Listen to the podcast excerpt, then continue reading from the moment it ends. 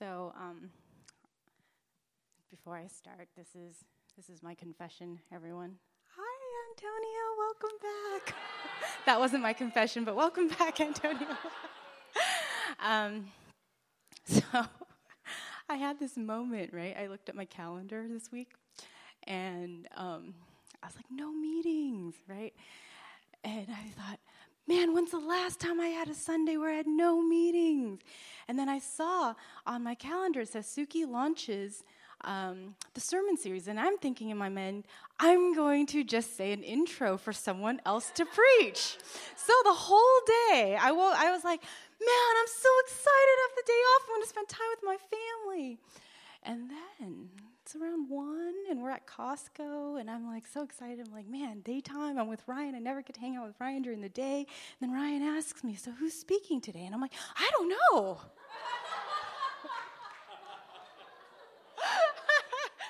and then we think, and then I'm like, oh, Suki launches the sermon series means Suki gives the message that launches the rest of the messages. I.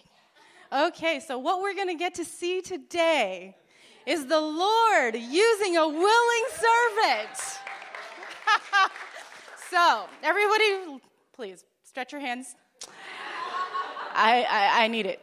So, Holy Spirit, I thank you so much because I believe that you are here. And for each and every one of us, Father God, that you are big enough, that we don't have to be perfect. Hey. And so, Lord, Holy Spirit, I just say I need you, that we need you, that you have something to say to us, that this has been on your heart all week, all year since you began and you started our church. That you have a way that you want this message articulated. And we ask you, Holy Spirit, that you would open our hearts. We look to you, Lord, because you are the one who leads our church. You are the one who pastors our church. You are the one who is calling each and every one of us. So I praise you and I thank you and I just say, Yes, as your servant, Lord. In Jesus' name, amen. Okay. So let's see if a miracle happens today, guys. Um, okay, actually, I mean, truth be told, this isn't just coming out of nowhere. This is something I've been sitting on for a really long time. Um, so, um, what's really amazing, so we are now in a sermon series. We talked about last week, or in the last few weeks, actually, about um, being consumed and having our heart fully rooted in who Christ is. And I think a lot of times we talk a lot about this part, you know, like our relationship with the Lord and um, making sure that we ourselves as individuals are doing really well with the Lord. But there's a second component, and that is something that I feel like is really near and dear to each and every person's heart. And that is the idea of having a purpose while we're here on earth. And each and every human being, I believe, if you are truly a human being that is alive and awoken to your humanness, right? You have a desire to make your life mean something. And that is given, God given to each and every one of us from, from our very fiber of our DNA. It is interwoven into each and every one of us. We want our lives to mean something. That is given to us by Jesus. And so, before sin, I believe that God still had a purpose for each and every one of us. We all were made differently. We, were, we would have been born into a perfect environment, but we would still be different. We'd all have our own gifts, our talents, and we would utilize them in a particular way in a perfect world, right? If there was no sin. However, in the book of Genesis, as we know, it didn't take us a whole lot of time after God created all the trees, the, the birds, the fish, the everything, right? Then he creates us and he says everything's good. But then after that, not long, I don't exactly know exactly how long, Adam and Eve are, encounter their first test. And in that first test, they fail. Right? They were given, God put in the garden a tree. And this tree is known as a tree of knowledge of good and evil. And God told them, don't eat of it. At that point in time, there was nothing wrong, nothing lacking. On earth, in Adam and Eve, they were at homeostasis, peace, they had purpose. They still had purpose at that point. But once they disobeyed God, something starts to happen. It sets off a chain of events in all of creation. And sin enters into our atmosphere and on into earth. We were initially created to live forever, to understand good, to have connection. But then, if you guys want, you guys can open your Bibles to Romans 5. I'm going to grab some water.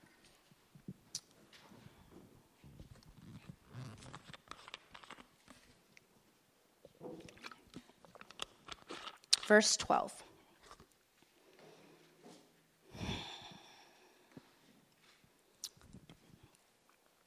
And it says, Therefore, just as sin came into the world through one man, and death through sin. So death spread to all men because all sinned. Therefore, as one trespass led to the condemnation for all men, so one act of righteousness leads to justification and life for all men. For as by one man's disobedience the many were made sinners, so by one man's obedience the man will be made righteous. That's uh, verse 12, and then I skipped a little bit um, to verse 18 and 19. and why this is important is one person, or two people, right? They were one, but they sin, and one sin releases a cataclysmic di- domino effect on all of creation. And then Jesus comes and he says that all have now sinned, and now I'm going to fix things. But when Jesus comes and he fixes things, it doesn't reset all of heaven and earth perfect immediately. Okay? What it does, what changes is first, everything's perfect, everything's in order, everything has its place. Then through that sin, everything becomes all messed up. A lot of times we say, man, when, if, we, if we feel like we do one thing that's wrong, right, the world says, well, but it doesn't harm anybody. Adam and Eve probably didn't think when they ate that fruit that that would harm anybody.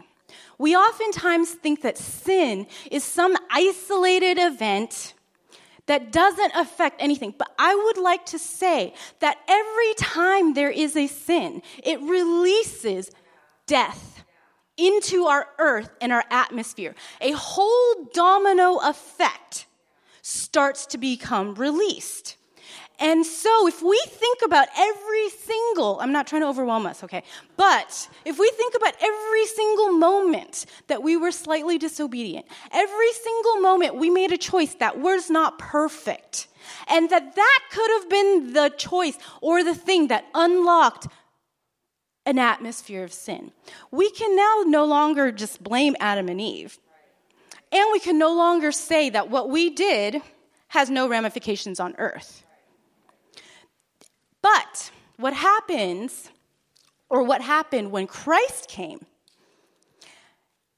it didn't reset and make all of earth perfect again, but all of a sudden there's a way for things to finally get cleaned up. Right? Before that, there wasn't really a, a really good eraser. There's one guy who goes in, he was called the high priest. He goes in and he makes a thing called atonement. And he goes and he basically, like, they have to kill a whole bunch of innocent animals, spread the blood all over the temple and the high, and that, like, altar. And then the presence of God has to come and it consumes that thing. And that only works for just enough time to get us through to the next time that that priest guy has to come and make atonement. What Jesus comes and he does is he comes and he goes, okay, we don't have to kill any more poor animals, no more barbecues. For that purpose, we can still eat barbecue for other purposes, but we don't have to barbecue for that anymore. Right? And he says, I will now become the eternal lamb. And, but what that does, but there's a way that that works right? First, we have to believe, and then as we believe, it starts to make a way for things to start to get put in right order. Now, this process of the world and everything getting put in right order, we use a lot of words for that on here on earth now. We call that restoration. We call that sanctification. We call that justification. We call that redemption. We call that justice, righteousness, a lot of different things. Okay? That, so we had our first mission and purpose before there was a fall. But then after there's a fall, there's almost like a SOS emergency. This is now our mission. Okay? Without the fall, our mission would just be to love the Lord our, our, the Lord our God with all our heart, mind, soul, and strength, and to love our neighbor as ourselves. That's still true. But if we all sat around singing kumbaya, just loving each other, just loving Jesus, all in our closets, we would still probably be face to face with God one day and have a problematic stance. He'd probably still go, Well, what did you do. Right? Because the word says that all of our faith has to be manifested in some kind of deed and action. Love has to look like something. Right? Okay. So, when we talk about our, our purpose and our mission, I would like to say that I, what I felt like the Lord shared and said to me was that it falls all of mission on earth falls into two categories. One is revealed in Matthew 28, verse 19 to 20. All have fallen short of the glory of God. No one is righteous, no, not one. No one understands, no one seeks God. Oh, no, sorry, that's Romans. But Matthew 28, 19 through 20 is the Great Commission. That's the part where it says, Go, therefore, and tell and make disciples of the nations. So, as for those of us in the room who do know Jesus, our first mission falls under some realm of sharing who Jesus is. The second part is has, was uh, spoken in Matthew 5, where uh, Jesus reads his Sermon on the Mount, and he says, you know, um, they ask him how to pray, and, he's, and there's a part in there where it says, on earth as it is in heaven. Okay. I think this is really um, important because I feel like everything that we do, everything that you and I have a purpose for, extends to some form of those two things. Okay? So, here's another thing that's really important to say what we live in here is temporary. Okay? So there's this kind of grand narrative that the fall, like God made earth, the fall happened, Jesus came, died, rose again, made a way for us to then go to heaven. But there's another kind of component to that, that one day Jesus is going to come back again. And when he comes back again, he's going to bring the people who know him with him to heaven and establish a new heaven and new earth. Okay? And that's kind of happening on the backdrop of all of these statements about mission and purpose. So one day, no matter what happens here on earth, a new one is going to be made. It doesn't matter how many good works we do, all that's going to matter at that point is the revelation of the to the degree that we have revelation of God how did we respond to that? He's going to say what did you do with the revelation of Christ that you had? And that is really where it says Jesus is the way right? He's the only way it's problematic for a lot of people except for the fact I think that's really important because all of the good works and all the deeds are going to come down to that. Okay. So, all of the other stuff, I'm going to say, is bringing heaven to earth matters a lot, but it, it matters in so much that it contributes to that happening. And we all have a part in that happening somehow. Evangelism, the sharing of Christ, and our part that we played in bringing that to pass is the foundation for which all of our good works happens.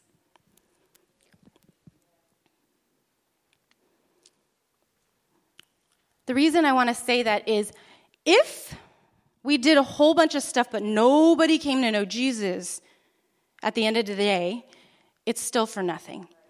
Okay? But I will also say this if we went out there and just told a bunch of people about Jesus, but we didn't help make the world any better,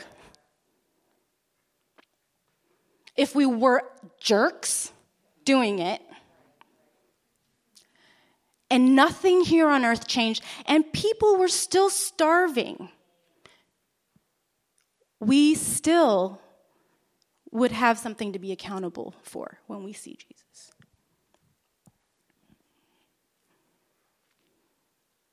Okay. Excuse me.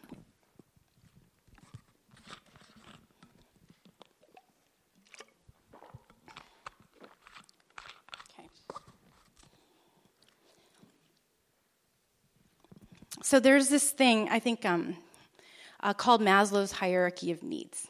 Have, how many of you guys have heard of it? Okay, great. So, a good amount of you guys have heard of it. For those of you guys who haven't, and even if you have, let's just contextualize why I'm bringing it up.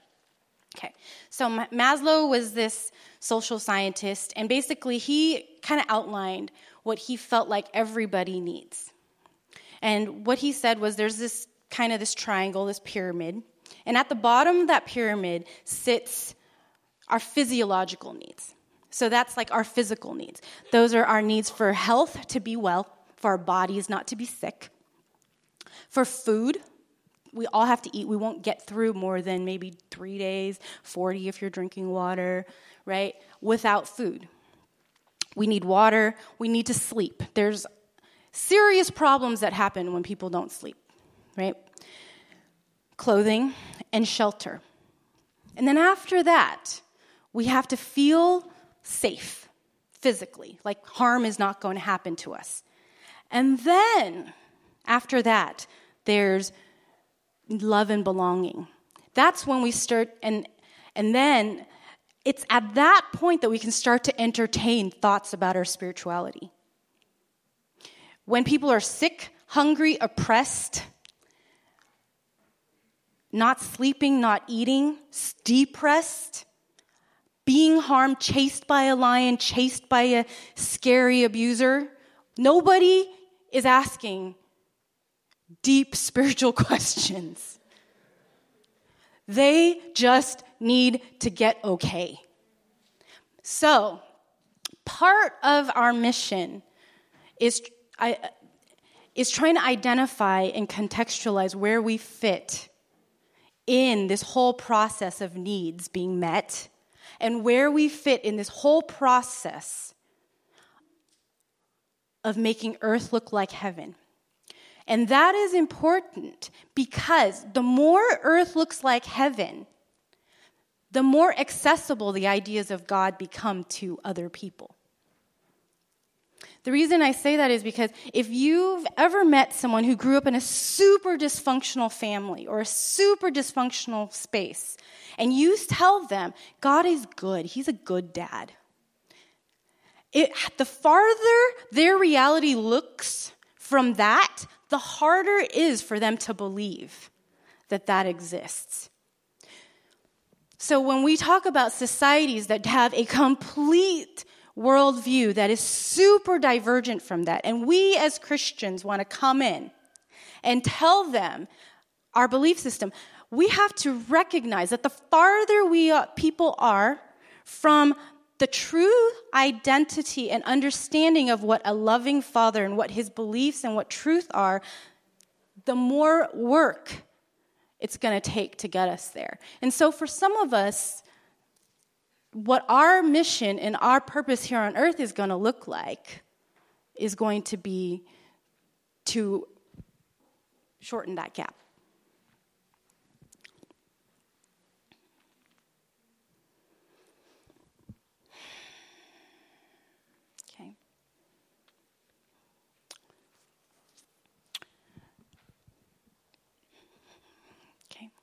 So, ah, I'm going to pray again. I'm getting a little bit confused.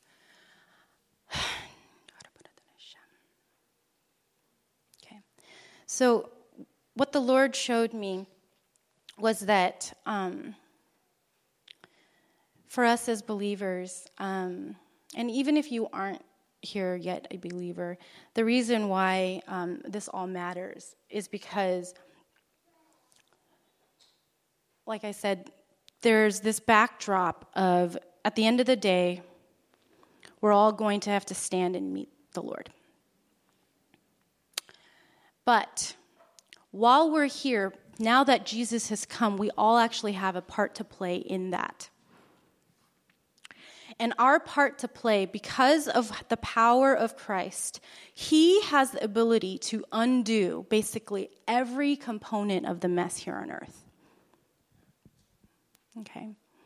And our part now is to be part of that cleanup process. Every single one of us has a role and a part to play in some form of that cleanup process. And part and today what I want to kind of talk about is how extensive that cleanup process is. Because I think in our world today everyone is talking about and everyone can identify and see that there are things that need to be cleaned up. But actually, this process is pretty extensive. There's a there's a com- individual component, and then there's a social dy- uh, general, like the groups of individuals, the social component, right? And in every individual, there is an emotional, physical um, need and spiritual need.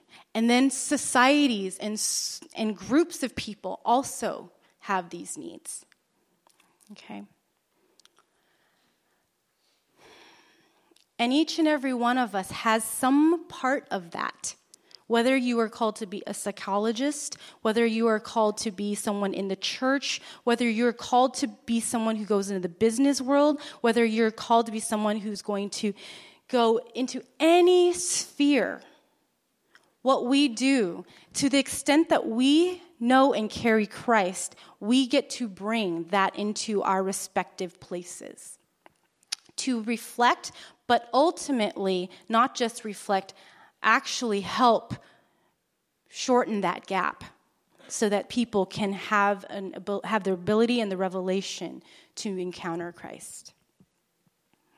So, when we think about a society, um, Bill Bright, I think, um, he's a pretty well known um, minister who used to do ministry to college students. Is that right? And Campus Crusade. And he and Loren Cunningham kind of were shooting the breeze and talking to each other. Loren Cunningham is someone who was, um, who's one of the, who's the founder of one of the greatest and largest missions organizations in the world. He's been to every single country however country or nation state is defined that he has been able to go to, like that exists right now. And we, Ryan and I, had the real privilege of getting to talk to him. And one of the things that he said that he felt like the Lord showed him was that in every single society, there's seven components to the, that society. There is some component of communication, right? Like people have to talk to each other, information has to be transmitted. That was what we would call communication or media. There is some component of celebration the human spirit has a part that needs to celebrate and emote. That's what we call the arts.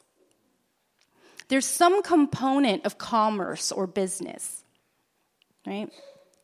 That's how we make transactions, whether we're trading sheep and goat or we're trading Bitcoin, okay?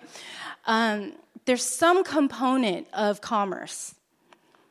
There's some component of education. People have to learn things. There's some component of family. As long as there are humans, there will be families because that's how, well, we're born. And there's some component of spirituality. And there's some component of government. In every single society known to man, government being how we organize and keep everybody safe. It's going to actually look like this in heaven too. There's a way that God desires for all these things to look and to function, where people are treated well, where people know Him and operate through the knowledge of His voice and His character.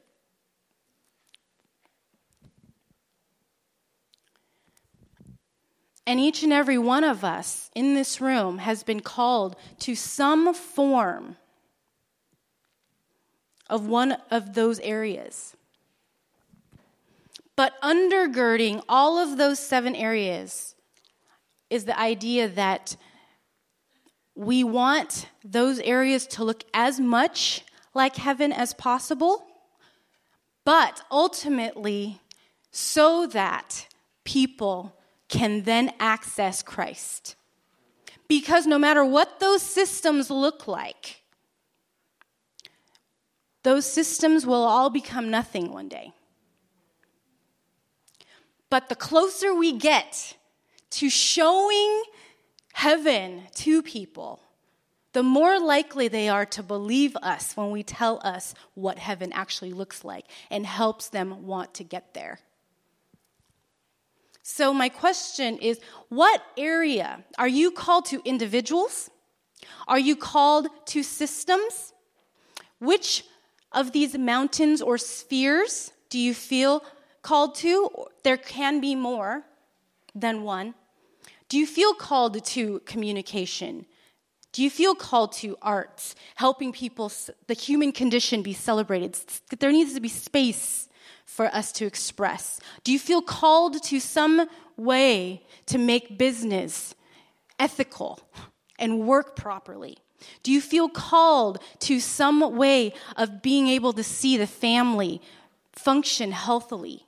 Do you feel called to explicit working in the church? I would say that the church and religion is not really a sphere as much as it is a ground that all of the other ones as a worldview stand on our relationship with God and the way in our interactions, we are actually trying to bring everyone to the family of Christ.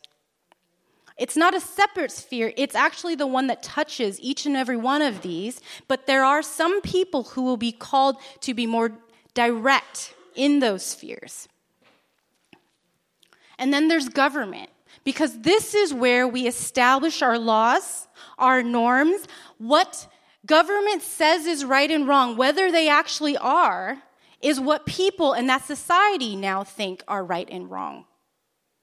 And so some people will, be, will feel called to help change and establish and bring those places of law and order to reflect God's heart. We call a lot of that justice today, but really it is an extension of all things being made, bringing heaven to earth. So, which components do you resound with? And it can be more than just one, but we have to take an inventory of what really like resounds in our heart. This whole week, um, the Lord, there was this song on my heart, and I, like I said, I didn't know that I was going to preach, but I just kept singing it over and over again. And um, it was the line was, "Break my heart for what breaks yours, all I am for your kingdom's cause." And over and over, I kept hearing that. Over and over. Break my heart for what breaks yours. All I am for your kingdom's cause.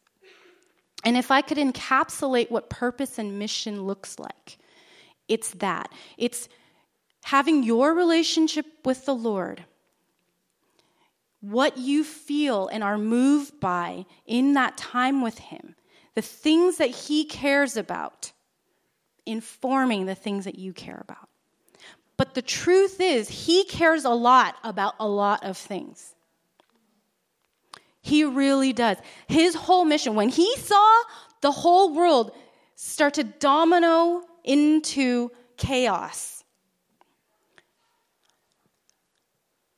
he was like, oh, there's going to be a lot to fix. But with Jesus, we finally have a way to start to clean some of that up. But not any one of us can clean up all of it all by ourselves. That's why we have to work on it together.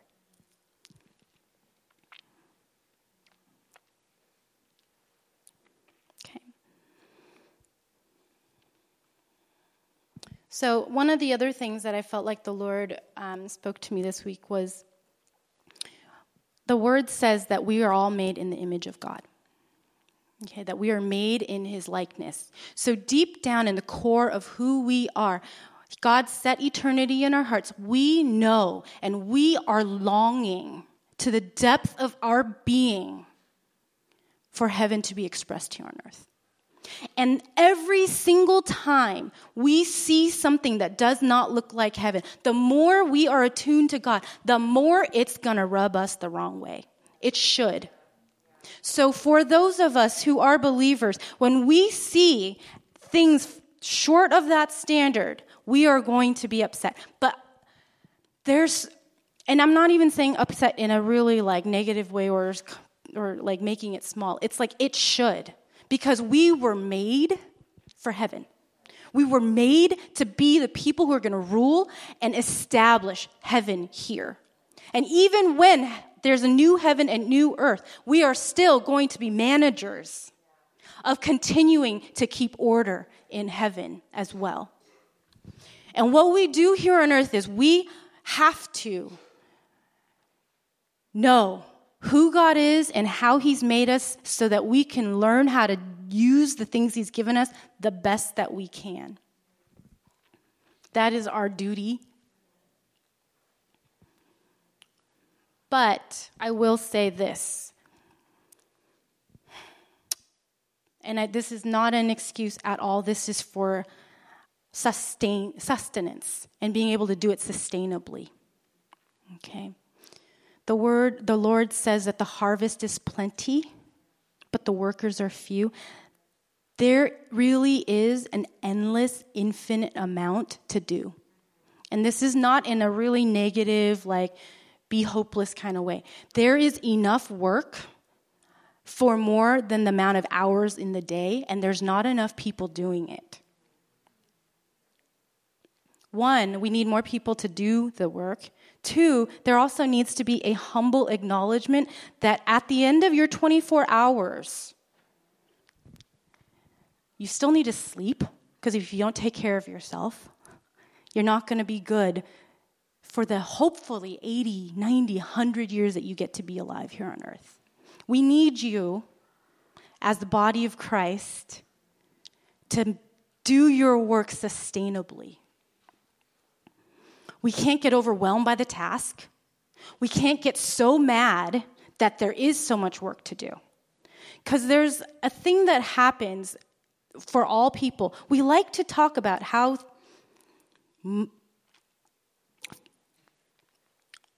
bad things are. Did you notice that these people were this way? Did you notice that this thing was broken in this way? Let's talk about how broken these things are. Let's just fill ourselves with all of the dialogue about all the things that are going wrong. I just want to say today, not in a really like terrible way, but that is always going to be true. We only want to talk about those things in so much as we are going to be constructive and help fix those things. And we also have, the, have to know and have the awareness that not everyone is going to see the area that you see that needs to be fixed with equal importance. We always see the world through our strengths. We will always see the world through the area that we most see needs help. Somebody else is not always going to see that. But I, what I want us to do, if when you go home, encounter the Lord and ask Him, what are the areas that I see that are so broken? What are my gifts? And what am I going to do to help that? Am I going to be one of those people, because we all are, but that is going to be overtly telling someone, this is who Jesus is, this is why you need him. Do you want to have your life come to know him? And once that happens, are you going to be a part of that process of saying, this is what it looks like now to know Jesus, to be a disciple? These are the areas that need to get cleaned up. There's some people who are going to do that. Hopefully, all of us get to have those kinds of conversations. Or, but even if you don't get to be those people who go out or don't choose to be one of those people who goes out, every day and just tell people explicitly about Christ, we still have the job of seeing which way do we get to be a part of establishing, getting a vision prophetically from heaven, and bringing that to be true where we are. When the Bible talks about part of us feeding a stranger, and when we feed a stranger, it's the same thing, a stranger in need, as loving Jesus. That is one very important way of bringing heaven to earth. But we all have ways and places where we can do that.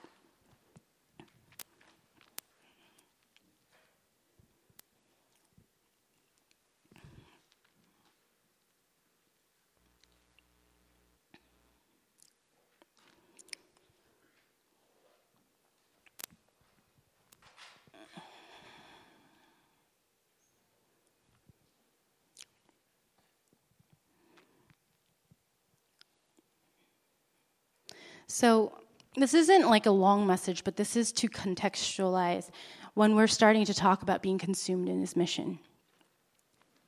When we are going to, in the next few weeks, kind of dive deeper into what it looks like, I think this is a message that is relevant to each and every one of us. We, some of us are going to be called to family. And part of bringing heaven to earth is going to look like raising your children well to know Jesus. Because if our children know Jesus well, I mean, granted, there's always going to be something to help heal, but part of discipleship is helping to clean up a lot of our pe- people's poor parenting that didn't look like the Lord. But for people who are called to family, it's as basic as going back to the Garden of Eden. Like they leave their mom and their dad and they go, they raise kids, and they lead them and teach them in the way that they should go. That is a very real part of bringing heaven to earth. That could be part of your contribution. There is a component where we all are part of the body of Christ. And there's a way that we contribute to building his kingdom and his family his spiritual family here, and a part of the, the component of bringing other brothers and sisters into that as well.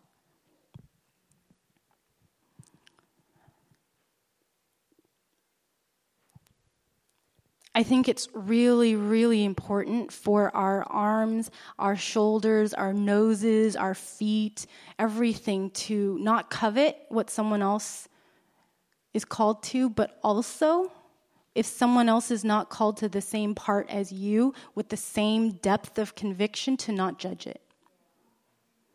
We live in a world and a society today that's really good about saying, why don't you care about the thing that I care about, the way that I care about it, as much as I care about it? And if you don't care about it as much, you're passive and you don't care about the world and you're not a good person.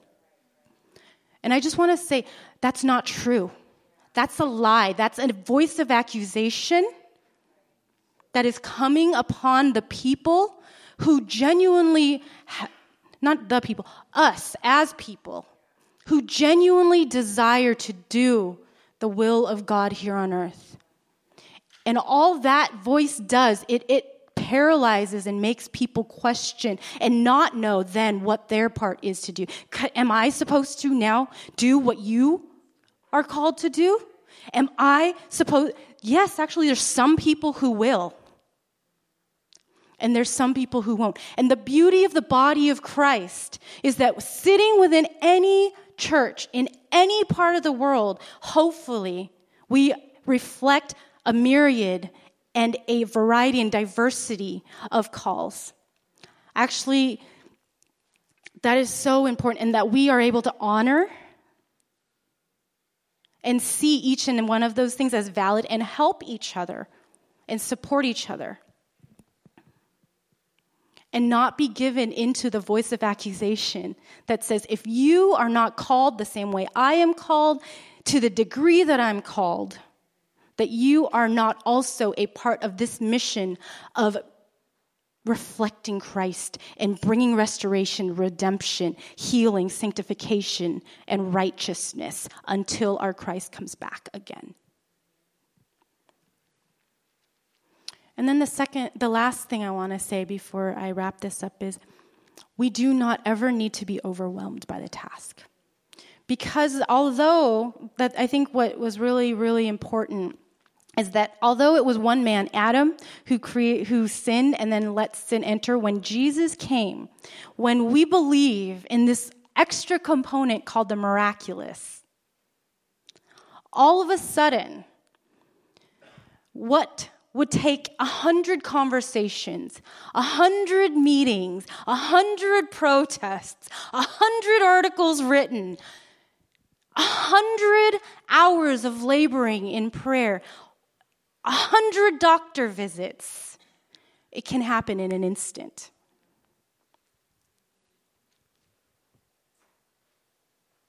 One encounter of a woman who was heal, was bleeding for years, 20 years or something like that.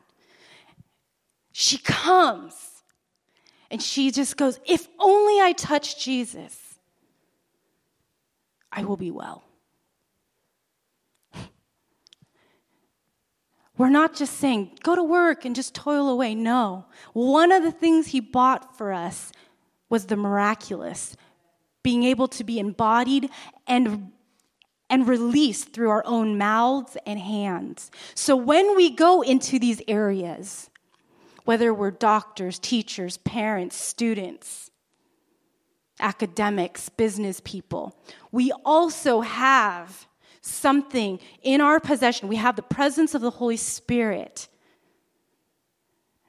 If you that unlocks and can make it infinitely fast what happens. Yes, I'm not, and I'm not undermining, again, right? Like any of the things that we have to do day to day. We've got to answer emails. Somehow those emails actually help this whole thing happen, right? Somehow text messages can help this. Somehow we can use all of these things that we do on a day, going to class, talking, conversing, all of those can be helpful. But nothing can be done without the presence of the Holy Spirit. And then you add the presence of the Holy Spirit, and then it can happen and turn it like that. And I want us to start to even start to pray and contend. The way we're going to see heaven come to earth, the way we're going to see these systems broken, in part, in large part. There is no amount of all that human effort that will make it. It will seem, like I said, one guy dominoed us into this like freaking, I don't know, crazy landscape of chaos. How and Jesus, how is he going to make it all right again? It's got to be supernatural that in that one moment of encounter, it can clean up that much more. The word says that it, God, it can heal a multitude of sin. Right? Faith in Jesus, an encounter with God, can undo infinitely more than you can ask or imagine. So, where we think, like, oh, this is what we do, we can erase one line and make it right. Actually, no. And so, I want um, to have all of us stand up today and let's pray.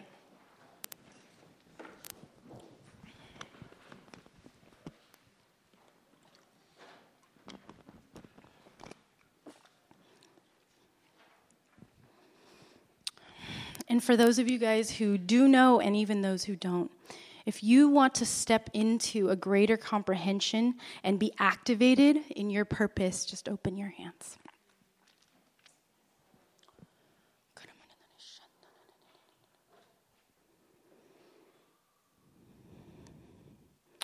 Father God, we dream and believe that you put in us a burning desire to see our world changed and look like heaven.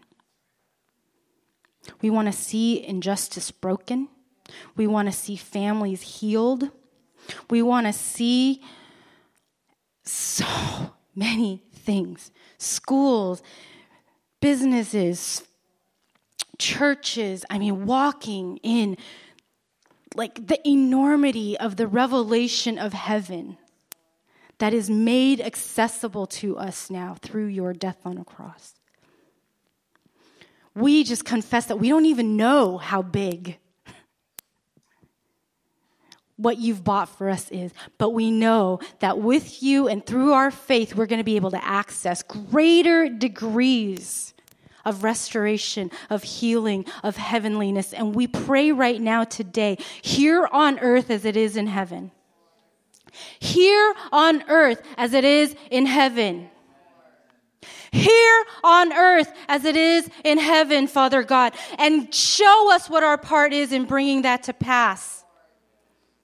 May we stop comparing, feeling inferior, feeling accused. May we step into the boldness the confidence of being able to ask you, How did you make me? What is my part to play? I pray right now we break off fear. We break off comparison. We pray, Father God, right now that you would break off all other voices that have spoken into this area. And we ask for a kingdom mindset, God. Show us your way. Show us our part in your way. Let us be able to stand before you one day, God, and that you would look upon us and say, Good, well and done, my faithful servant.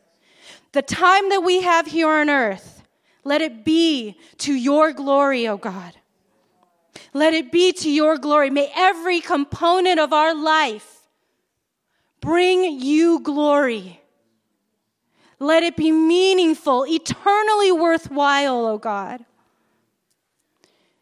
Make what is abstract concrete. Help it make sense, Father God. Help bring people to know you through our words, our actions, our heart in every single moment and day. Help us be instruments of reversing the curse and the fallenness of this world. We love you, Jesus. And as we start to talk about being consumed by your mission, give us grace, give us patience, and keep us close, God. That all of this comes from first being loved by you, in sitting at your feet and doing as you say. We love you, God. In Jesus' name we pray, amen. So, for those of you guys who want prayer or want to continue a little bit more in thinking about this, we'll have some people up here who'll pray for you. Um, have a wonderful Sunday. God bless you.